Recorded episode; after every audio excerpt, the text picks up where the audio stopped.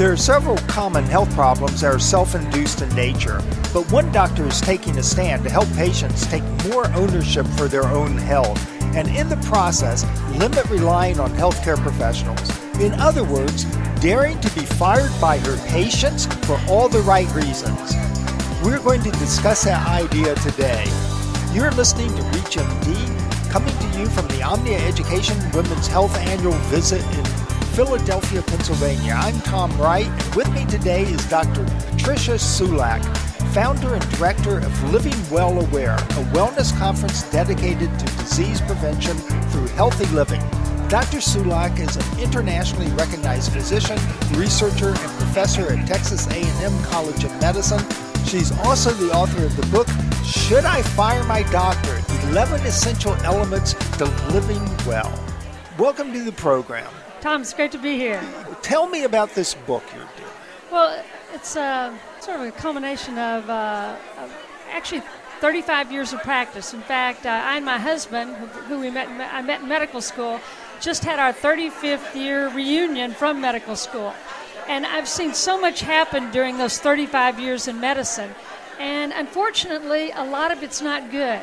What I'm seeing now is different than what I saw decades ago, and a lot of it is due to self induced disease.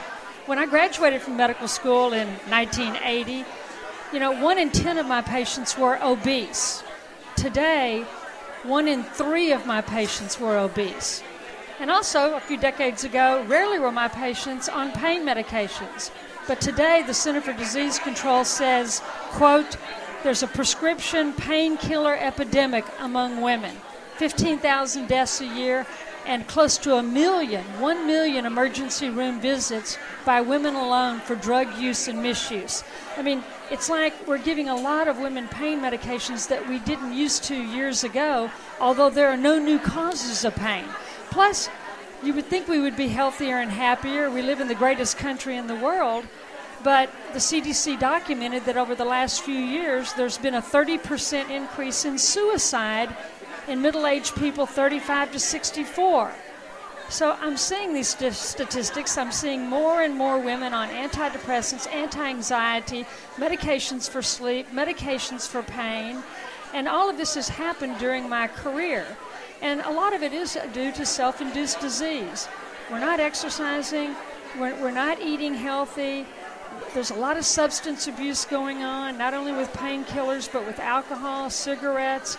And we're driving ourselves crazy with stress. We're, we're, we're, becoming stressed out over things that women used to deal with in a lot healthier ways. Interesting. So, how are you going to address this issue? Well, when I, I and my husband decided to pursue wellness really pretty seriously about 10 years ago, um, and and what we did was we, we, we thought we're going to take this topic like I've taken any other research topic because uh, I'm actually internationally known for eliminating menstruation and redesigning contraceptives, and I'm into perimenopause, menopause. But when I decided to focus on wellness, it, it took me and him down a path we had no idea we were headed because we not only started looking at physical health, we started looking at spiritual health, emotional health, we started attending wellness conferences by respected medical organizations, reading respected books on, on wellness, and also I started looking at the CDC data. I started reading every week MMWR, Morbidity and Mortality Weekly Report, right. as something I never used to read because I actually wanted to know what makes us sick, what makes us healthy, and what can you and I and our patients do about it. So I and my husband started coming up with a list of things that not only we wanted our patients to do, but he and I wanted to do because uh, he's a very busy surgeon. So we thought, what are the things we can do? And we started making a list, and we came up with 11 essential elements to health and happiness. And that's what he and I lecture around, actually, we're asked to lecture around the country on at medical organizations, business meetings, and women's groups uh, on these 11 essential elements. Uh, and by doing that, we're healthier and happier now in our 60s than we've ever been.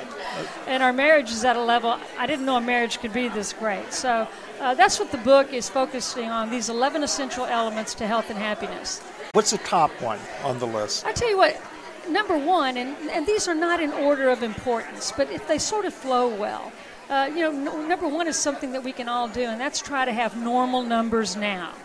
And I focus on that in the book. We want to get our numbers as close to normal as we can cholesterol, blood pressure, our weight. You know, get, get those numbers normal. Number two, critique caloric consumption. There's no doubt our food consumption is creating a lot of uh, havoc to our health. Unhealthy food, excess food, and I talk about focusing on the Mediterranean diet. Number three, make movement mandatory. While smoking is still considered the number one cause of death in Americans because of all the cancers, heart disease, stroke, it was predicted in Lancet uh, last year that physical inactivity is going to overtake smoking as the number one cause of death. Really? So we need to be following the, the physical activity guidelines by the American Heart Association and by, and by the CDC. And number four is halt harmful habits. We all do things that are not serving us well. Otherwise, we would be perfect. And I just don't know any perfect people out there. So all of us are doing things that are not healthy. Is it smoking? Is it drinking too much? Is it buying stuff you don't need? Now you have financial difficulties. Is it having so much anger and grievances that you just need to dump? All of us have something that if we just really worked on that, we would be healthier and happier. And those first four are important because the uh, American Heart Association has seven health metrics. And the more of these seven health metrics we meet, the, he- the healthier we're going to be and the longer we're going to live. And four of them are numbers, and three of them are, are actually activities. The numbers are we need to have a normal cholesterol, uh, normal fasting blood sugar, you know, a, a, normal weight, and a normal blood pressure. Right. And the other three are physical, are physical things like don't smoke, um, exercise, meet the physical activity guidelines, uh, and eat a healthy diet, such as a Mediterranean type diet. The problem is only 1.1% of Americans meet all seven. Okay. And I and my husband didn't, but we do now. So, but the more you meet, the better. And that's why the essential elements number one through four are important because they help with those seven health metrics. But our, the number one excuse for us not being healthy is I don't have enough Time. time. And the others, I don't have enough money. So, essential element number five is meticulously manage your money in minutes. What are you doing with that 1,440 minutes that you have every day? You know, and, and you know what? And, you know, what are you doing with your money? Whether you make a whole bunch or, or you make barely enough to get by. For us to all look at that. But the truth is, in this country, we spend an enormous amount of money in minutes consumed with superficial appearance and seeking entertainment thinking that's going to buy us health and happiness, and it's obviously not working. I'm seeing people on more medications for their emotional health and their physical health than ever before. And we just need to kind of look at that.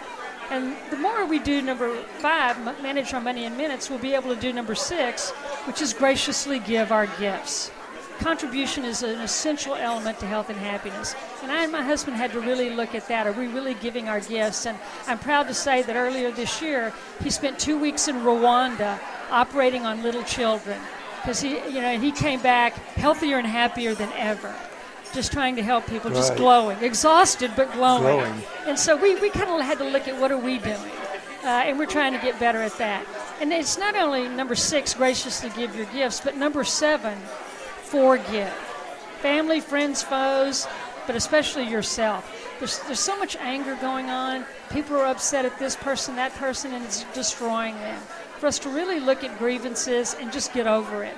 Uh, the best thing we can do for ourselves, maybe not the other person we're mad at, the best thing we can do for ourselves is, ju- is just forgive. And it's, it's uh, the basis of, of many wellness philosophies out there, whether you're spiritual or not. Uh, and we're going to do it by doing number eight passionately pursuing purpose and priorities. All of us have gifts, and, and, are we really passionately pursuing that? And I know we in the healthcare profession, we spend a lot of time just working on our healthcare profession, but we have so many other talents that we can be helping others with. And by doing that, it's going to help us do number nine, which we all have trouble with stifle stress, sever suffering. Ever get stressed Sever out? suffering. Sever suffering. Ever get stressed out, Tom? Never. yeah, right. Can we go a day without saying stress? And it's a culture created phenomenon. My parents never talked about stress. My in laws, they actually called it life. Right. Uh, and that's probably one of my most requested talks around the country now to groups. It is, you know, stifle stress, sever suffering. Let's get the stress out of our lives. and it's created by our culture and a lot of the things we're doing, and it's not good for us. Right. We're seeing the ramifications from it uh, in, in people being being upset, having all sorts of emotional problems, and believe me, that leads to the physical problems. If you've got stress in your life, you can't do the other essential elements, you know, exercise, eat healthy, and all. And, and number 10, pause, ponder, plan, pray, whatever you call it in your world. I call it mindfulness meditation. And it's something I and my husband do every day now. And it's been one of the greatest things that we've done for our health, for our marriage, to just meditating. And mindfulness meditation, particularly uh, mindfulness based stress reduction, actually, it really started big time at Harvard, uh, where the mindfulness based stress reduction uh, clinic with Jon Kabat Zinn. And now I think there are 800 clinics around the United States. And it's just been wonderful for us to just turn all of these electronics off turn everything off and just be with ourselves and be in tune to what's going on get rid of all negative thoughts, and well, I can't talk enough about it. Uh, and number 11, seek and secure support. Who's on your team? And your healthcare provider ought to be on your team. Right. but there ought to be a lot of other people. Who's there that where you can get the best information, implementation, and inspiration to get healthier and happier? And today, wellness is a multi-billion dollar industry. People want to sell you stuff to be healthier, and we all need to, need to be really critical of what that is. I'm not saying it's all bad, uh, but a lot of it is uh, us just taking better care of ourselves. Yeah, because none of what you're talking about costs money. That's right. You can even exercise at home. Yeah. I'd like to thank Dr. Patsy Sulak for this fascinating interview. Make sure you get her book, Should I Fire My Doctor? Is it available on Amazon? Yeah, yeah on Amazon. It's also available uh, on my uh, website, livingwellaware.com, because that's what we all ought to be doing living well aware. Thanks. Thank you.